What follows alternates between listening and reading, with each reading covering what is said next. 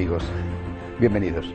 Bienvenidos un día más a esta cadena de televisión y concretamente a estos programas que estoy dedicando a la cuestión de la vocación. Eh, eh, la vocación en todos los aspectos, eh, la vocación para todas las personas, para todos los cristianos. si recuerdan, la semana pasada ya comencé a hablarles sobre la vocación del laicado. he dedicado los seis primeros programas de esta serie a hablar de la vocación en general eh, los motivos que nosotros tenemos que tener para, para responder a la llamada del Señor. Y después, ya la semana pasada, entré a hablar de una vocación específica, que es la vocación del laico. Decía ustedes eh, la semana pasada que el laico, eh, en primer lugar, encuentra su vocación en la unión con Jesucristo como cualquier otro. No, es que eh, sea distinto de los demás. Tiene una vocación a la santidad, tiene una llamada al amor y solamente es ahí, en la santidad y en el amor, donde va a encontrar el sentido de su vida, donde va a encontrar la felicidad. El laico realiza su vocación de una forma fundamental eh, en la, digamos, entre dos polos, el polo del sacramento del bautismo, el polo del sacramento de la Eucaristía, ejerciendo eh, su ministerio como sacerdote común, eh, sacerdote que participa del sacerdocio real de Cristo, no como el ministro presbítero, sino como el laico que por el bautismo también ha recibido el sacerdocio común de los fieles y les decía que ese sacerdocio, eh, el ejercicio de ese sacerdocio le hace al laico ser un puente entre la orilla de Dios y la orilla del mundo, la orilla de los hombres. También les comentaba la semana pasada que eh, el laico tiene dos dimensiones fundamentales, no exclusivas, pero sí fundamentales de ejercicio de su vocación, la familia y la sociedad, y a dos niveles, eh, el nivel de la evangelización y el nivel de la transformación de la sociedad para que sea lo más posible parecido al reino de Dios. Ahora bien, si eh, para cualquiera de nosotros la familia es importante, es decir, eh, todos nosotros nacemos en una familia y eh, muchos por lo menos hemos encontrado y descubierto nuestra vocación cristiana, la que sea, en el seno de la familia, porque hemos nacido en una familia cristiana, es allí donde hemos recibido la fe. Si eso es válido para cualquiera, para cualquier cristiano, yo creo que lo es de una forma muy especial para el laico. La familia para el laico ocupa un lugar eh, preponderante porque no solamente tiene un nacimiento en la familia, repito, como cualquiera, sino que además dentro de su vocación específica va a estar el formar una familia, incluso aquellos laicos que por determinadas circunstancias, vocación o que no, eh, no resulta, ¿verdad? Pues no consiguen formar una familia propia, me refiero, no se casan, no tienen hijos, bueno, pues también para ellos la familia sigue siendo un elemento muy importante. Ahora bien, junto con esta familia de la sangre, eh, fundamental, a nadie, a nadie se le oculta la importancia que tiene, Junto con esta familia de la sangre hay otro tipo de familia, una familia del espíritu, una familia del alma. Esta familia del alma, les decía a ustedes también, que eh, es una familia que encontramos en la iglesia. La iglesia es la familia del alma, es la familia del espíritu, ¿verdad? Y esta familia espiritual que es la iglesia, la iglesia católica, esta familia espiritual la tenemos que que ver no solamente a nivel global eh, la Iglesia universal presidida por el Santo Padre, sino también a unos niveles más próximos a nosotros. La Iglesia diocesana, presidida por el obispo como sucesor de los apóstoles en esa diócesis, y, no hay que olvidarlo, porque yo creo que es muy importante, eh, una concretización de esa iglesia diocesana que es la parroquia. Bueno, así el laico, en unas condiciones normales, ve que ha sido llamado por el Señor a vivir su consagración a Él, su camino a la santidad, su camino al amor, ve que tiene que hacerlo y realizarlo en la familia y se encuentra con una familia de sangre en la que ha nacido y que después él, en la mayor parte de los casos, forma su propia familia y después ve y se encuentra en una familia espiritual. Bueno, esto ha sido un esquema válido y que sigue siendo válido, por supuesto, un esquema válido durante, digamos, casi los dos mil años de historia de la Iglesia. Bueno, pero las cosas han cambiado. Yo creo que esto es algo que no sé si todos se han dado cuenta de que las cosas han cambiado y de lo mucho que han cambiado las cosas. Todos somos conscientes de que vivimos en una em, situación de secularización creciente, hostigamiento a la Iglesia Católica, eh, ataque a través de los medios de comunicación. Bueno, todos somos conscientes de que los jóvenes se alejan de la Iglesia y, se ha producido, como ya también les he comentado, se ha producido este, este drama, esta tragedia de la ruptura de la interrupción de la transmisión familiar de la fe. Más o menos los síntomas y los diagnósticos todo el mundo los hace. Lo que a mí me, preocupa es ver que eh, teniendo todo el mundo claro eh, lo que está pasando y haciendo unos buenos diagnósticos, no, no todo el mundo tiene claro eh, qué es lo que hay que hacer, es decir, cuál es la solución, la receta para afrontar el desafío tremendo que está ocasionándonos a la Iglesia esta situación. Estamos ante un cambio climático, utilizando unos términos que se emplean para otras cosas. Estamos ante un cambio climático especialmente grave, eh, probablemente en cierto sentido más grave que el que afecta a, las temperaturas, al deshielo de los polos o que pone en peligro mm, a los osos polares o a las focas. Estamos ante un cambio climático, ante un cambio cultural de una magnitud extraordinaria. Eh, por ejemplo, algunas, algunos síntomas. Los jóvenes. Eh, no hace falta ser un, profesional, un pastor, un sacerdote que está trabajando continuamente con jóvenes para darse cuenta de ello, porque más que menos tiene experiencias propias o de amigos que saben y les han dicho lo que está sucediendo. Eh, es, es cada vez más escaso el número de jóvenes que son católicos practicantes. Afortunadamente siguen existiendo y además son muy buenos, una minoría muy comprometida, una minoría muy entregada, eh, no, no, no, es una minoría insignificante, pero es una minoría. El, el, éxito de las jornadas mundiales de la juventud indica que siguen existiendo esos jóvenes que son tocados por el Señor en su corazón y que están dispuestos a seguir a Cristo.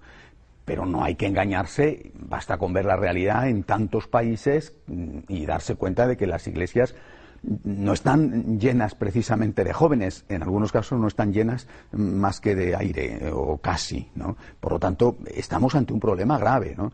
¿Y por qué los jóvenes dejan de ir a la iglesia? Porque les afecta muchísimo el ambiente. Les afecta muchísimo que sus amigos no van, que eh, se burlan de ellos, no solo ya en la cuestión de relaciones sexuales, sino también en las cuestiones como eh, no tiene sentido tener fe, es absurdo tener fe, hay que creer solo lo que demuestra la ciencia, etcétera. Este, este es un dato que indica claramente un cambio cultural, un cambio climático de una envergadura extraordinaria. Otro fenómeno que se está produciendo, que yo lo veo, en un país como el mío, en España, es el fenómeno de los emigrantes. En mi país estamos hablando de que ya casi el 20% de la población es emigrante. Mi ciudad, Madrid, esto es una cosa eh, muy, muy visible, muy palpable. Barrios enteros habitados casi exclusivamente por emigrantes, muchos de ellos, la mayoría de ellos latinos. Estos emigrantes latinos, que proceden de Colombia, de Ecuador, proceden de Bolivia, en fin, de muchos de los países de Latinoamérica, estos emigrantes latinos pues eh, eh, cuando estaban en su, en su, lugar de origen, pues iban seguramente a las misas en sus pueblos, en sus aldeas, ¿no? Y eran devotos de la Virgen de Chiquinquirá, o devotos de la Virgen de la Caridad del Cobre, o devotos de la Virgen de Guadalupe. Bueno, muy bien, eran, tenían una relación con el Señor, bueno, llegan a una gran ciudad, eh, fuera de su país, otra cultura, y es que no van a misa. No digo que ninguno vaya a misa, pero, pero muchos pierden la práctica religiosa. También hay que examinar qué están haciendo esas iglesias que los acogen para insertarlos. Bueno, pero sí que hay una realidad y es que en cuanto la religiosidad deja de ser ambiental, esas personas dejan de practicar.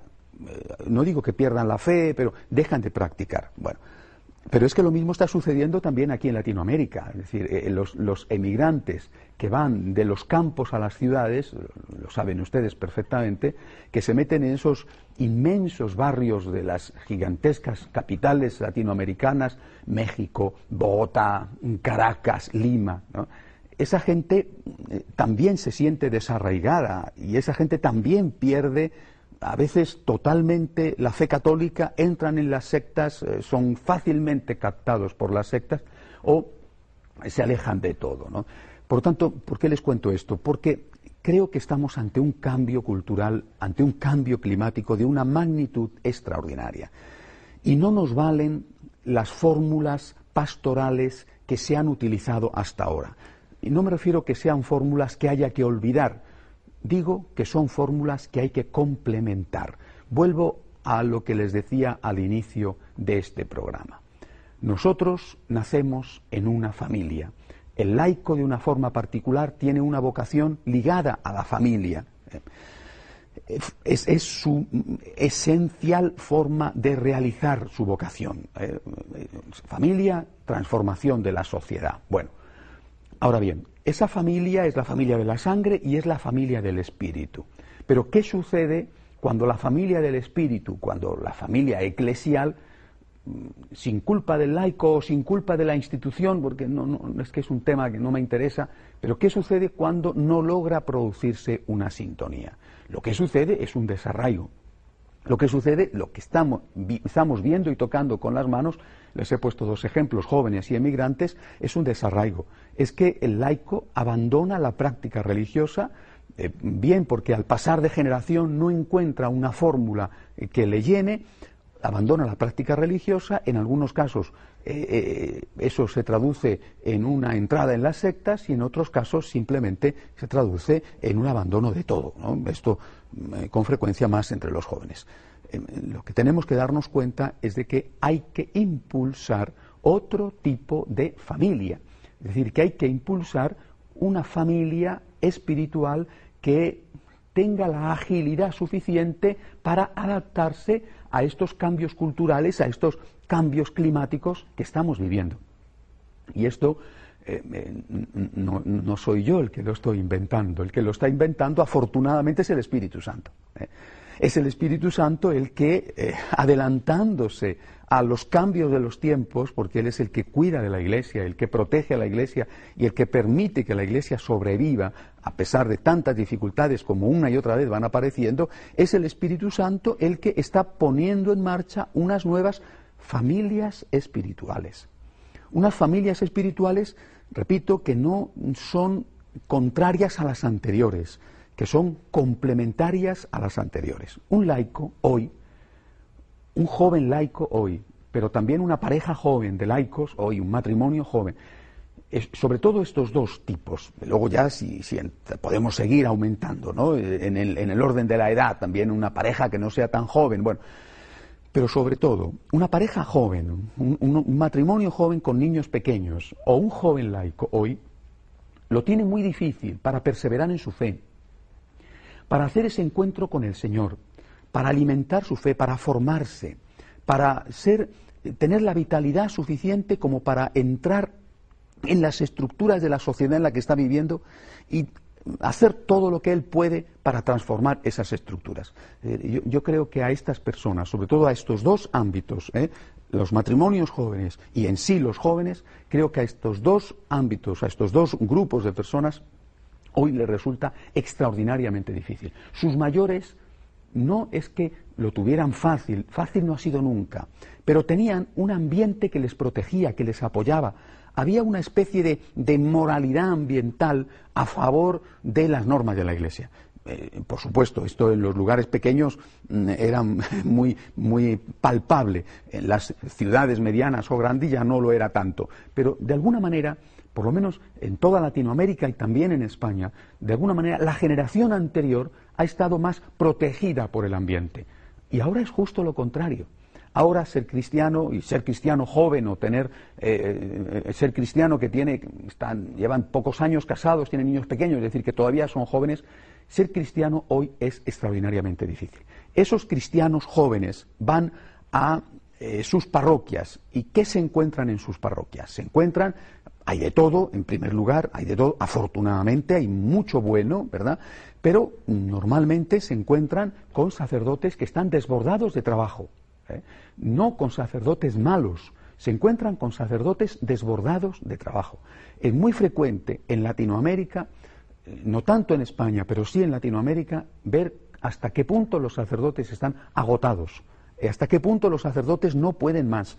Cuando tienen un montón de misas, porque sus feligreses son muchísimos.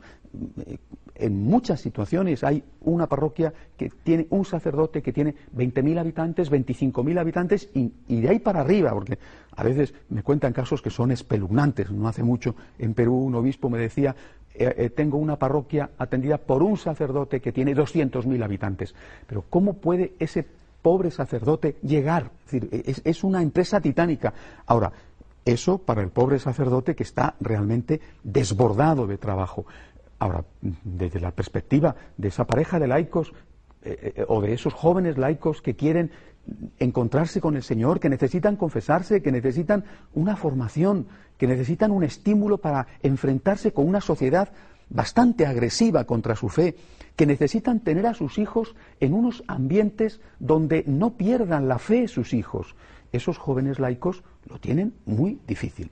Yo creo, queridos amigos, que hay que plantearse con mucha seriedad las cosas, porque si no, si no encontramos unas soluciones factibles, accesibles, eh, eh, este, este, cambio climático, este cambio cultural en que estamos metidos, nos puede llevar a, no digo a la desaparición, porque la Iglesia jamás desaparecerá, pero sí a una situación de crisis agravada.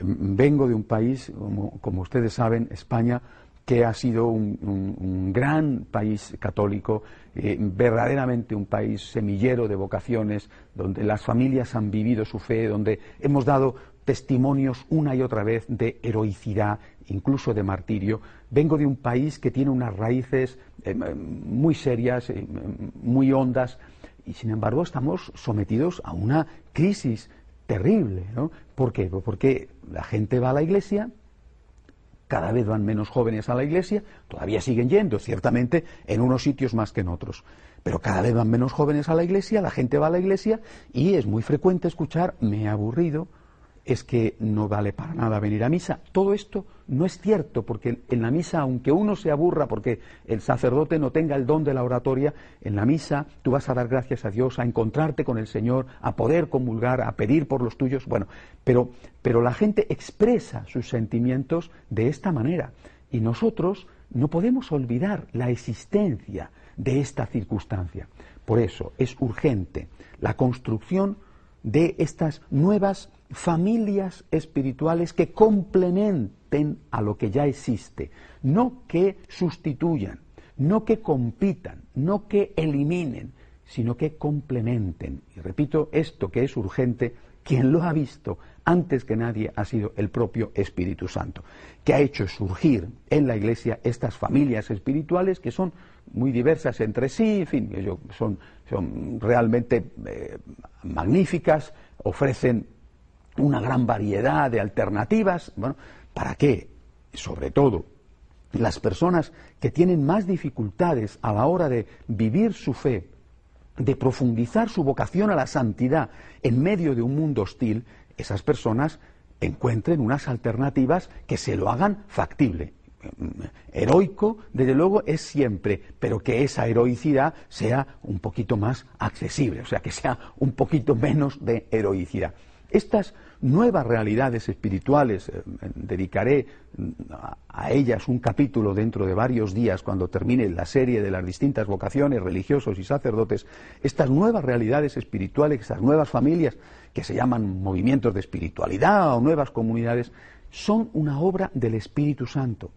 Y esto es algo que a mí me duele ver que no todos en la Iglesia lo entienden así desde luego, quien lo entiende así, mm, con toda claridad y rotundidad, es el Papa y, el equipo de gobierno de la Iglesia, es decir, el Vaticano, porque apoyan una y otra vez a estas nuevas realidades, a, estos movimientos, porque se dan cuenta de que son cosas creadas por el Espíritu Santo, primero, que además son la medicina para la enfermedad de hoy, que es la secularización, que son los instrumentos para ayudar a tantas personas particularmente los que tienen más dificultades, para ayudarles a que no pierdan su fe, a que no pierdan su dinamismo espiritual, a que no se vayan a las sectas, a que no dejen de practicar, a que se lancen en medio del mundo a la evangelización y a la transformación de la sociedad.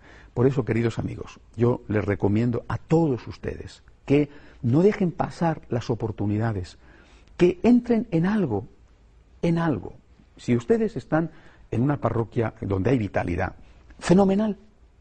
La parroquia sigue siendo necesaria.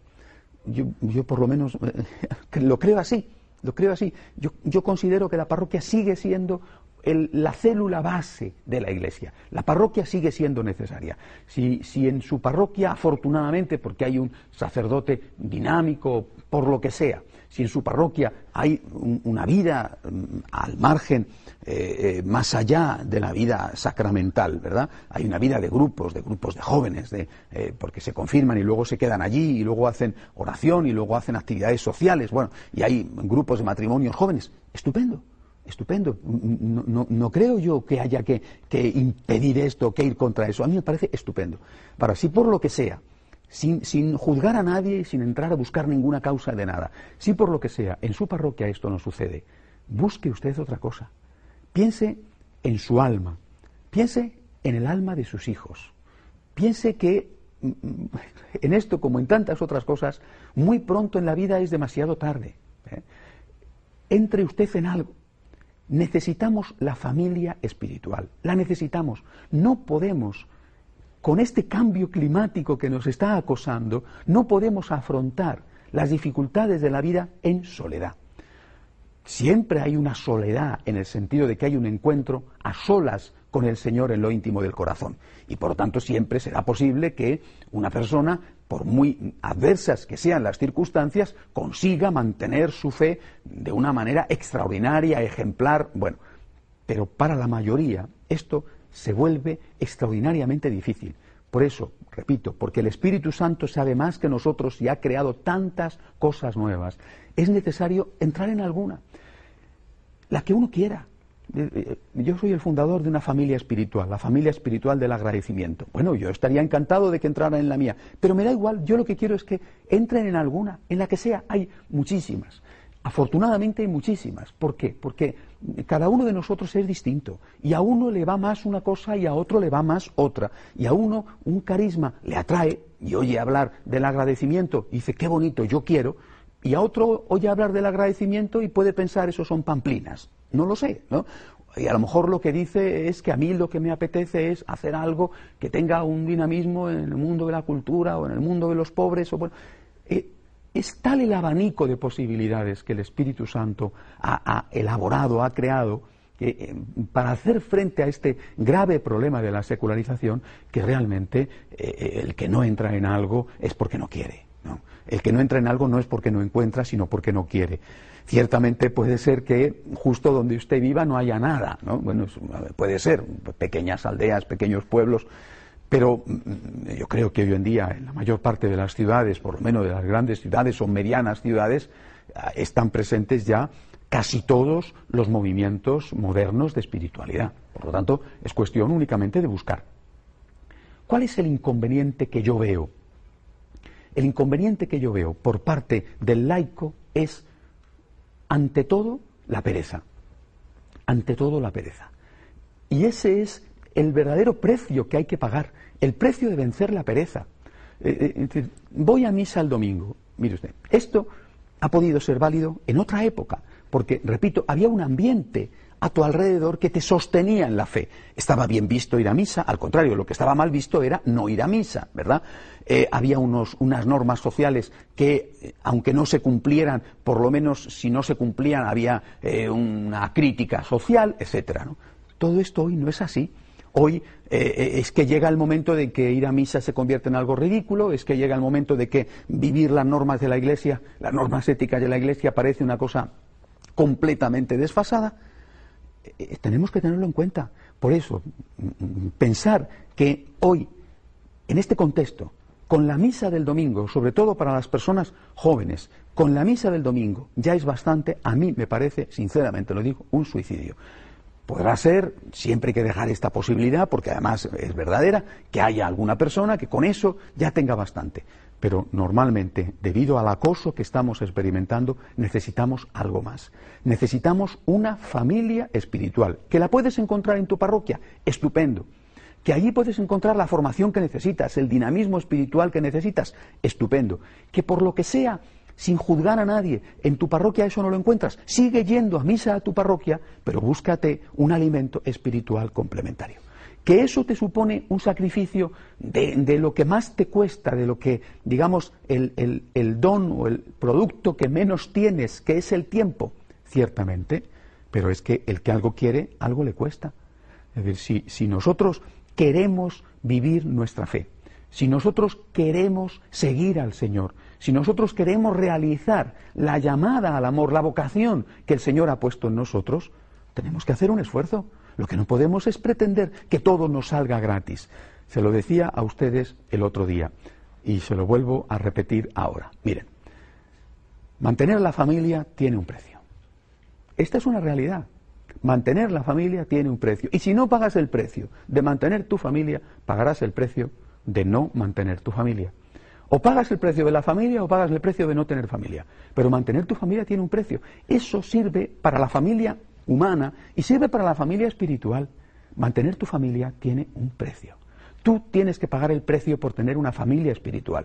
Y si no pagas el precio de tener una familia espiritual, que consiste en ir a una reunión un día a la semana extra, además de la misa del domingo, es generalmente lo, más que piden los, grandes movimientos, ¿verdad? Que no es para tanto. Si no pagas ese precio, pagarás el precio de la soledad, pagarás el precio de que tu alma se va languideciendo, pagarás el precio de que no tienes un alimento espiritual y después, quién sabe a dónde terminarás. El Señor nos ama, el Señor nos necesita.